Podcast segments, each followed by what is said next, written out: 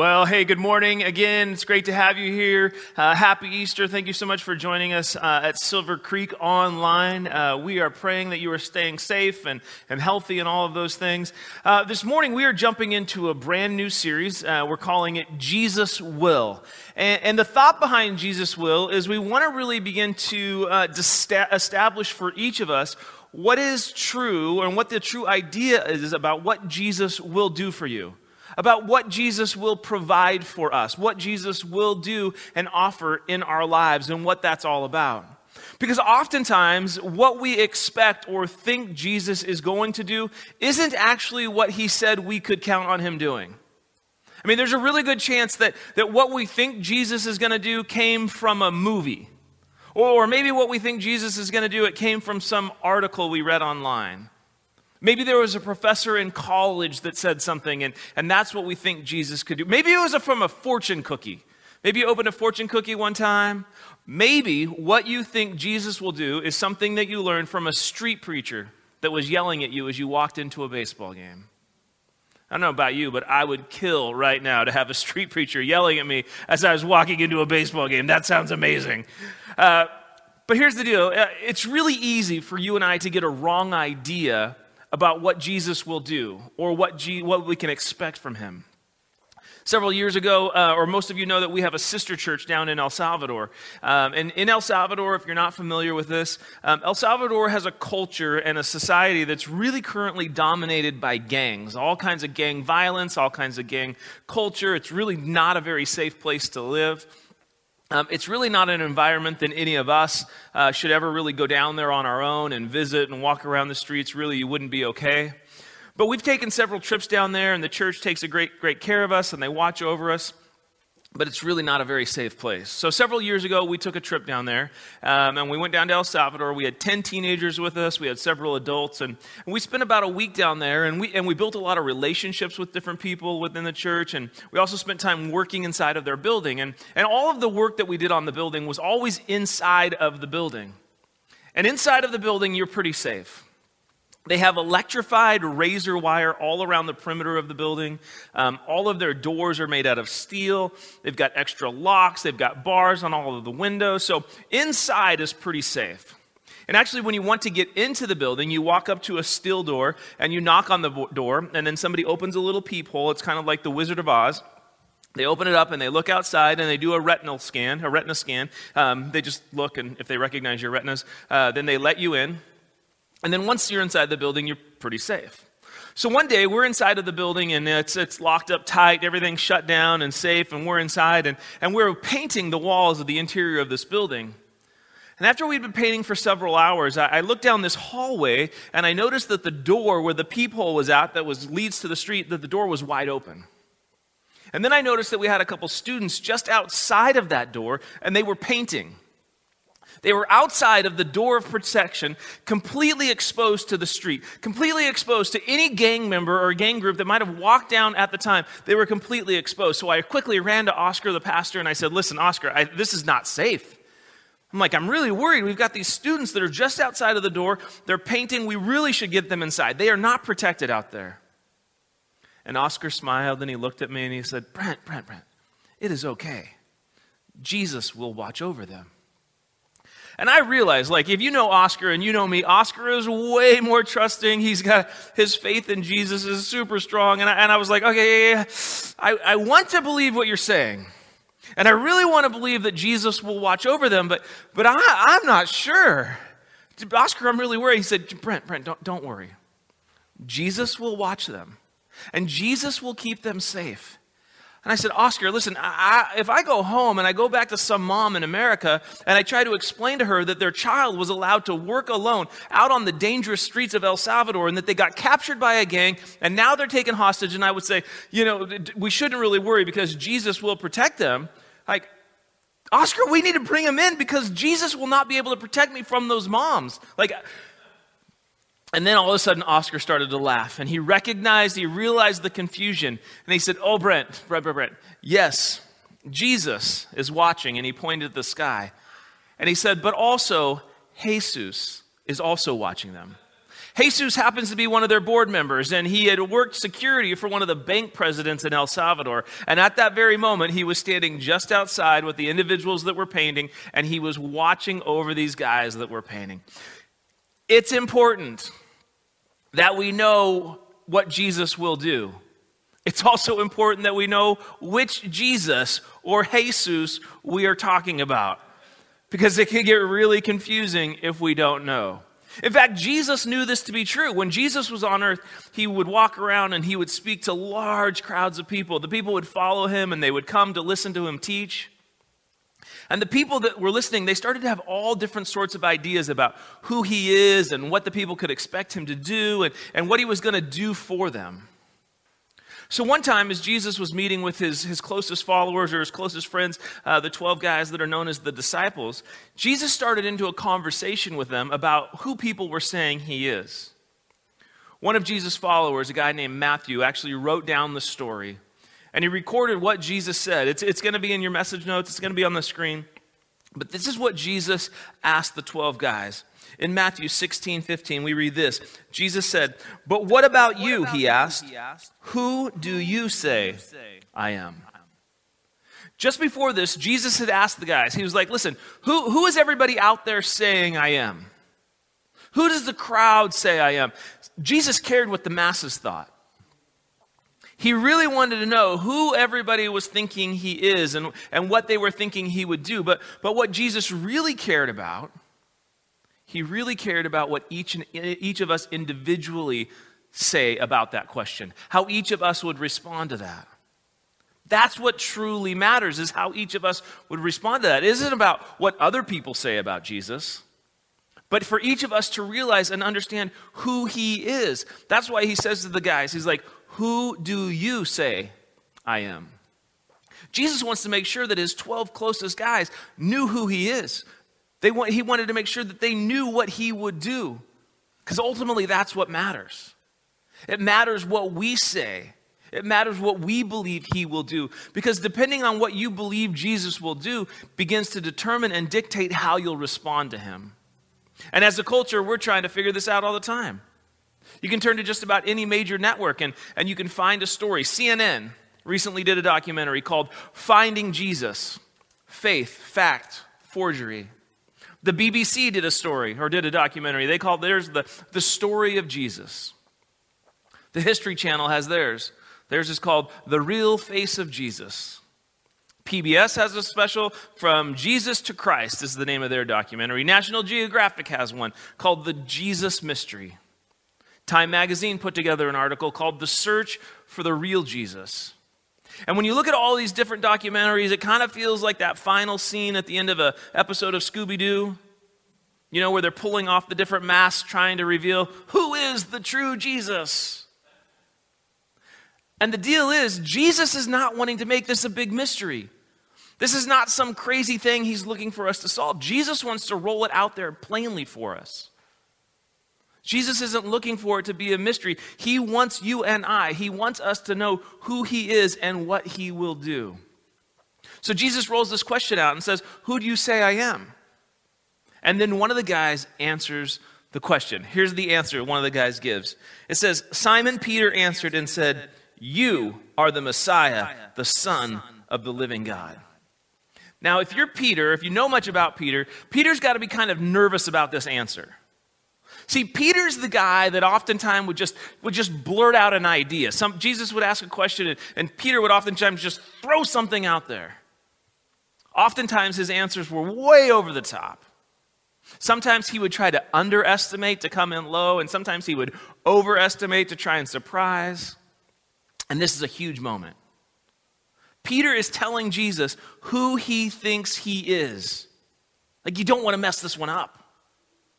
I mean, and Peter messes up all the time. You just read a little bit further down in Matthew, and there's a situation where, where Peter starts speaking and saying something, and Jesus actually looks at him and says, Hey, Satan, get out of my way. Like, Peter has a history of messing this up. This is a big deal for Peter, but he gets it right. In fact, Jesus goes on and says, Listen, you nailed it. That's perfect. Jesus says, That's exactly who I am. In fact, that's exactly what I will do. That is exactly what people can expect. Jesus confirms. He's like, Yeah, you're right, I am the Messiah. You're right, I am the Son of God. And there's tons of information in just that little bit there. So much that, that because of our cultural t- traditions, we don't necessarily understand all of that. So, in order to make sure that we all understand, we need to take a quick moment and take what we're going to call a theological breakdown. A theological breakdown and really try to understand what the Messiah means. Because really, we don't fully get it.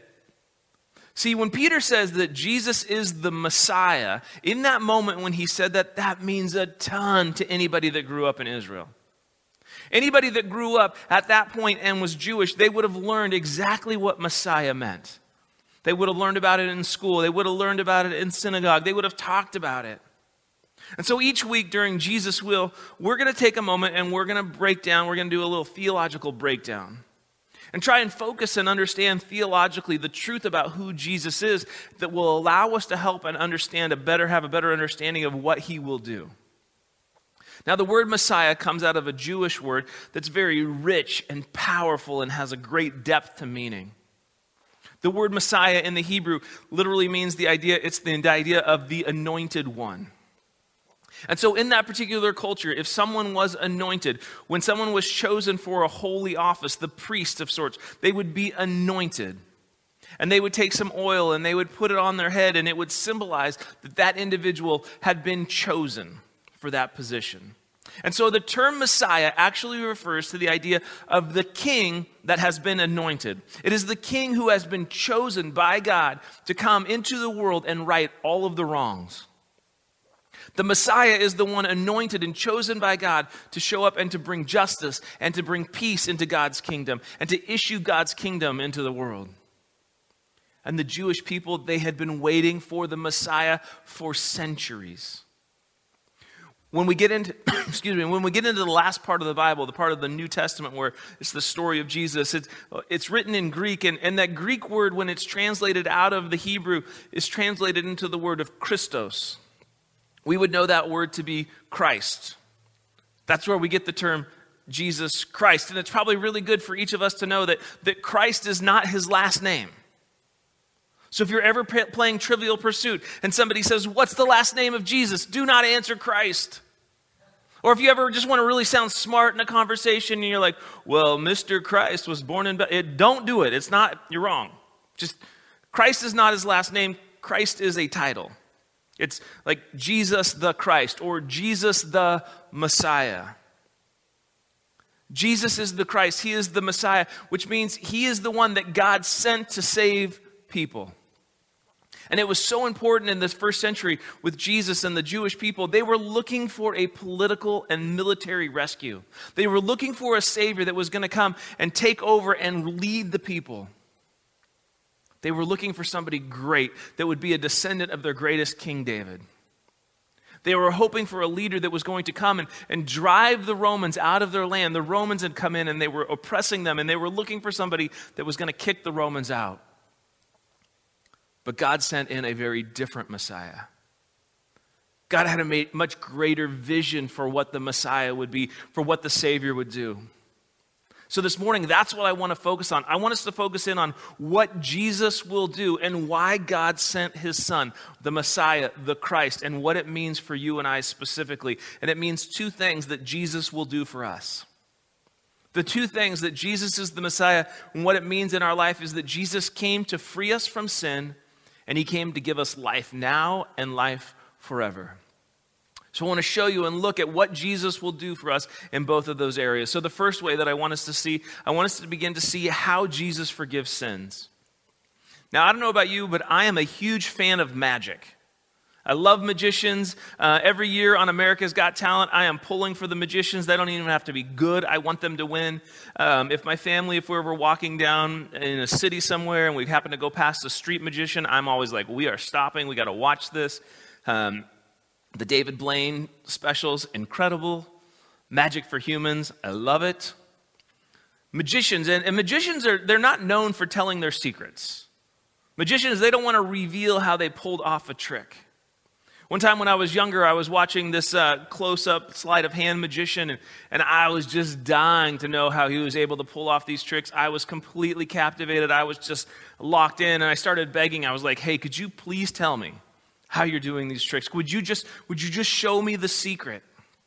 And he looked at me and he said, You really want to know? And I was like, Yes, I want to know. And he said, Can you promise to keep a secret? And I was like, Yes, of course I can keep a promise. I can, or I can keep a secret. I promise you. And he said, Good, so can I. And then he just sent me on my way. And the great news is this is that Jesus is not trying to keep a secret from us. Jesus wants us to know what it is that he promises us that he will do. He wants us to be able to look and see. He wants us to have an understanding of what he will do. And so, this first part of how we find forgiveness for sin happens when you and I recognize the need for us to admit our need for God's forgiveness. Jesus is God's Son, which means that He is also God. And that, that statement right there would probably require another uh, theological breakdown. Uh, my brain can only handle one of those a week, so we're just going to move on for now. But in order for Jesus to forgive sin, it starts with you and I being willing to admit that we need forgiveness. I mean, I don't know if you've ever tried to help somebody, somebody that needed, needed help, but they wouldn't admit that they needed help. It's pretty much impossible to help them. I mean, if you try and help somebody, but they don't make room for you to step in, if they don't make a way for you to take a part of the load, if they don't allow you to carry some of the slack, there really isn't much that you can do. And in order for Jesus to forgive us, we have to start by admitting that we need it. Which means we also have to understand then what sin is. Sin is essentially any time you and I make any choice, action, word, do anything that ultimately breaks relationship with God or a choice that we make that breaks relationship with another person. So if I lie to you, that's going to break relationship. If you intentionally choose to kick dirt on my shoes, that's going to break relationship. It also might lead to me punching you in the head, which is also going to break relationship. Same with God. If we ignore the way God is leading us, it breaks relationship. If we recognize that there is a way that God has designed us to live, and we're like, I don't need your advice. Ah, get out of my way. Get out of my business. What ultimately then that breaks relationship with God. And the real problem that's created when that, when that break in relationship happens, what it begins to do is it creates separation. And when we break relationship with each other, we've, we've experienced that separation and it begins to establish distance. And over time, if that's not corrected, that separation is there and we need to have that resolved. And so, if we begin to see that that's true in our life, we can begin to admit our need for forgiveness, that we've made choices that have broken relationship. An early church leader, uh, shortly after Jesus' time on earth, he wrote about this in terms of how all of us need to admit this. Paul, the leader, wrote this. He said, For all have sinned and fall short of the glory of God. All of us, every single one of us sin. I'm a sinner. You're a sinner. Like, that's the reality of it. We have all messed up. We have all fallen short of God's standard. Because God's standard is perfection. God has never sinned. God has never made a choice that broke relationship. So none of us match up to that. And sometimes in our life, the sin is big. Sometimes it's a sin and everybody can see it and it's embarrassing and it hurts ourselves and it hurts other people. I mean, armed robbery, you get caught, that's a pretty big deal. Maybe you just get caught in a lie. Maybe you get, tr- get caught driving while intoxicated. Like, those are big. And they come with enormous consequences. And that sin breaks relationship. Sometimes the sin seems little, like nobody notices. And the real problem with what seems like small or little sin is that so oftentimes we feel like maybe we got away with it. Maybe nobody knows. Maybe it's some porn site that you tend to visit late at night when nobody's watching. Ah, nobody's going to know. Maybe there's some jealousy or some hatred towards a coworker and we just think we've kind of held it to ourselves. The problem is we think that nobody has seen it. We think that it, nobody is going to notice, and then we begin to think that it really won't matter. But the reality is that even that small stuff can have a huge impact on our life if we don't deal with it. And so we have to admit, we have to recognize there's nothing that you and I can do on our own to go back and change the past. There's nothing you and I can do to go back and make it all disappear or go away or fix it on our own. We can't fix it. And because you and I can't go back and fix it, that separation continues to exist until we go and find help. Until we admit the sin in our life, until we admit that there's choices that we've made that have made that have broken relationship, and until we admit that, it won't change. But once we admit that, once we admit that problem that exists, that allows Jesus to begin to step and do what Jesus will do to begin to forgive sin. Which brings us to the second aspect of what Jesus will do when it comes to Jesus forgiving our sin. And it comes when you and I begin to recognize our need to believe that Jesus truly is the Messiah. We have to remember what the Messiah was going to do. The Messiah was going to come to save and to rescue and to restore. And when we believe that Jesus is the Messiah, it means we realize that we need to be rescued. We needed to be saved. We needed to be restored. It means a recognition that, that that separation with God is not good. That that separation with God means that we are no longer connected to the ruler of the universe. We are no longer connected to the giver of life. There's a separation. And the Messiah was the one that came to make that all right, to resolve that. And the problem was that the sin in our life, somebody has to pay for that sin in our life. Somebody had to get rid of that. Now, I don't know if you remember this. This is going to feel like a lifetime ago. Um, do you remember uh, going to a restaurant with friends? I, let me just paint the picture in case you can't remember. You walk in and they, they find you a seat and you all sit down and then they, they bring you menus. Um, it's like a big book with pictures of the food and the descriptions that you're going to eat. Um, and so then everybody orders and you decide what you're going to eat. And then the server goes away and they make your food and then they bring you back. It's really fun. You'll have to try it sometime. But anyway, at the end of the meal, the server comes back with a bill. Somebody has to pay the bill. And maybe you're at a dinner where there's, there's one person that steps up and they're like, hey, you know what? I'll get it. I'll pay, I'll cover it. Or, or maybe you're with friends and you're like, hey, let's just divide it up evenly. Or, or, or maybe you, you, know, you send the bill around and everybody marks down what part is theirs. But in the end, the bill has to be paid. And if nobody is going to pay, then that means that somebody's going to have to go in the back and do the dishes. But, but in the end, the bill has to be paid. And there is a cost for sin, and it has to be paid. And Jesus says, I will pay that price. Jesus says, I will take on the bill so that nobody else has to. And when you and I believe that Jesus is the Messiah, what we're saying is, I believe that Jesus paid the bill so that I don't have to. Now, we obviously then need to know what the bill is and what the cost is. And if you want to know what the cost is, and if you've ever watched sports, then you probably know this verse. You've at least seen the reference to this verse. You've seen the guy holding up the sign that says John 3:16, and the guy that was holding up that sign wanted you and I to know that Jesus paid the bill. This is what John 3:16 says. It says for God so loved the world that he gave his one and only son that whoever believes in him shall not perish but have eternal life. For God did not send his Son into the world to condemn the world, but to save the world through him. In order for you and I to receive the forgiveness that Jesus offers, it's not enough for us just to intellectually understand that Jesus is the Messiah. It's something that we have to believe with our heart. It's something that we have to embrace with all that we are. Have to believe that Jesus is who he says he is. And belief is so important because when we believe in something, it requires us to trust that someone or something is going to do what they say they're going to do. I mean, if you climb into a roller coaster and suddenly you don't believe or you don't trust that the straps or the harnesses are going to do what they need to do, you're going to be screaming, Get me off this ride. If you don't believe in the parachute, you probably won't jump out of the airplane. If you don't believe in the glass at the aquarium, you probably won't stand in front of the shark tank. Belief is what allows us to trust that what we're counting on is going to come through. And when Jesus gave his life, when he chose to be nailed to the cross, he was paying the bill for your sin and for my sin because Jesus lived a perfect life. He never sinned. And because he never sinned, he had no bill to pay for himself personally. And that freed him up to pay our bill. And when we admit that we need to be forgiven, and when we believe that he is able, he is then willing to pay that bill so that we don't have to. And he's already paid it.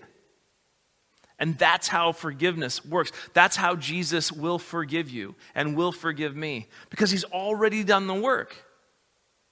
He's just waiting for us to admit that we need it. And he's just waiting for us to admit that we believe that he is the Messiah and that he's the one that's able to rescue and he's the one that's able to deliver. So the question is, and the question is the same that Jesus asked Who do you say that he is? I mean, that's the key for all of us. Who do you say Jesus is? Who do you say that he is in your life and what he will do? Do you admit that you need Jesus? Do you believe that He is the one to meet that need? Because when this is how we begin to view Jesus, that He will forgive, that He will remove that separation from God, when that begins to happen and we begin to receive that into our life, suddenly that separation is removed. Suddenly we can be in relationship with God, and suddenly it begins to open up a whole new possibility, which brings us to the second part of what Jesus will do. And the second part of what Jesus will do, and what I want us to see, is how Jesus gives life. And we want, I really want this to soak in because understand that Jesus is more interested in your current situation and your life moving forward than he is in your past. What he's offered us is to make right everything in the past. He wants to get rid of the, the sin that's in our life. He wants to make us right with God, and he wants to do all of that. He wants to forgive us so that he can clear a path, that he can open the door to the most amazing life possible. And if that's going to happen, there's two choices that we need to make to experience the life that Jesus will provide and that Jesus will lead to. The first choice that we have to make is that we just need to confess that Jesus is Lord. It starts when you and I believe that Jesus is who he says he is, and then it continues as we trust him to say, I believe that Jesus can lead me to the best life possible. And that happens when we confess that Jesus is Lord. We're deciding, we're choosing to follow him. The early church leader named Paul, he wrote this again in Romans. He said, If you declare with your mouth Jesus is Lord and believe in your heart that God raised him from the dead, you will be saved. Listen, Jesus doesn't need you to be his fan, he desires you to be his follower. And Jesus doesn't want you to like him, he wants to lead us. He wants to be the Lord of our life. He wants to be the leader. He wants to help make the decisions in our life. He wants to be the decision maker. And when you and I say that He is Lord, what we're saying is, God, you are leader of my life. It's saying, God, I believe that, Jesus, I believe that you died on the cross, and because you died on the cross, I can trust that you're going to then have my best interest in mind and you are going to guide me in a life and make the best decisions possible. And because Jesus didn't also stay dead, he died on the cross, which earns him the right, but then he also came back. He didn't stay dead, he came back to life, which shows us he has the power to lead us beyond our own capabilities and beyond our own understanding.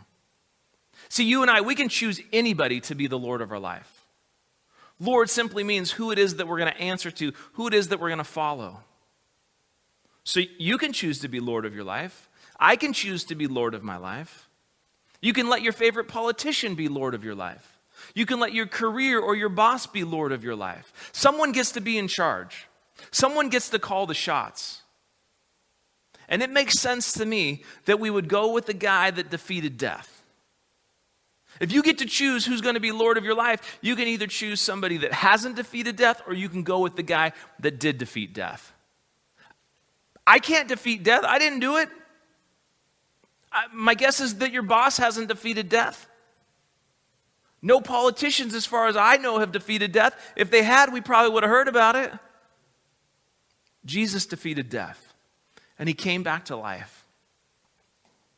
And he wants to be the guy and because he is the guy that defeated death, I think he's the best possible option for you and I when we're choosing to put somebody as Lord. And recognize that Jesus isn't looking to take away all the joy and excitement and fun out of your life. He's looking to help you find the most fulfilling and abundant life possible. And it happens when we let him lead us.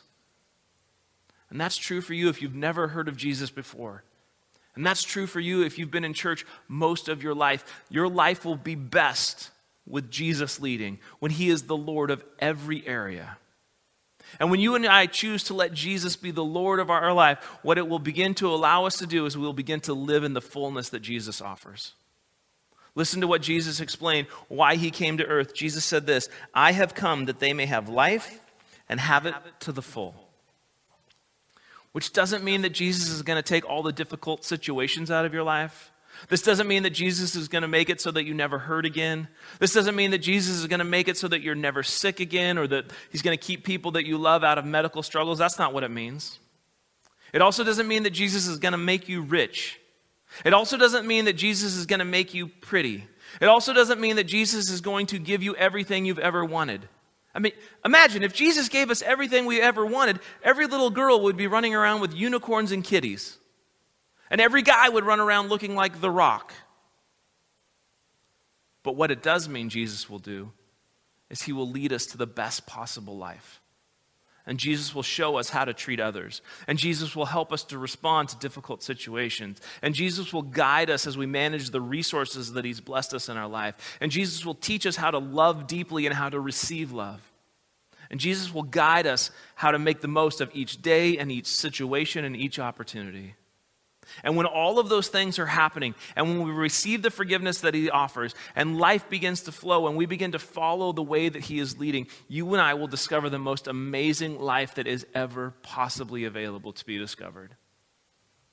And this morning, if you're listening and you've never accepted Jesus, if you've never brought Him into your life, this is the most incredible day to do that.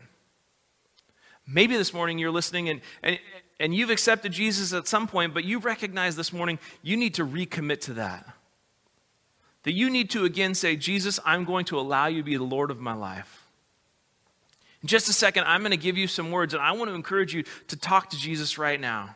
I want to give you some words that you can begin to say that will allow you to take the opportunity to begin a relationship with Jesus. And in just a minute, we're going to have a little pop up window that's going to show up in the chat area where you can just click that you're interested in this and that you want to have a relationship with Jesus, I would just encourage you to, to click that little raise a hand button, fill out some information because we want to be able to connect with you. We want to send you some information. We want to pray with you. We want to walk through this process with you. But as you do that, would you just, would you just pray with me if that's where you're at? God, this morning, we recognize, we admit our need for your forgiveness. Jesus, this morning I recognize that, that not only are you able or do I need your forgiveness, you are the Messiah. You're the one that's capable of rescuing me. Thank you so much that you died on the cross for me. Jesus, thank you so much that not only did you die on the cross for me, but you rose from the dead, and as a result, I can trust you as the Lord of my life. Jesus, I want to accept your forgiveness. I want to follow you. I want to experience the most amazing life you want me to live. Jesus, help me to trust in you. Jesus, as I begin this process of a relationship with you, help me each and every day to have a greater understanding of what that looks like in my life. Thank you so much for your love for me. In Jesus' name, amen.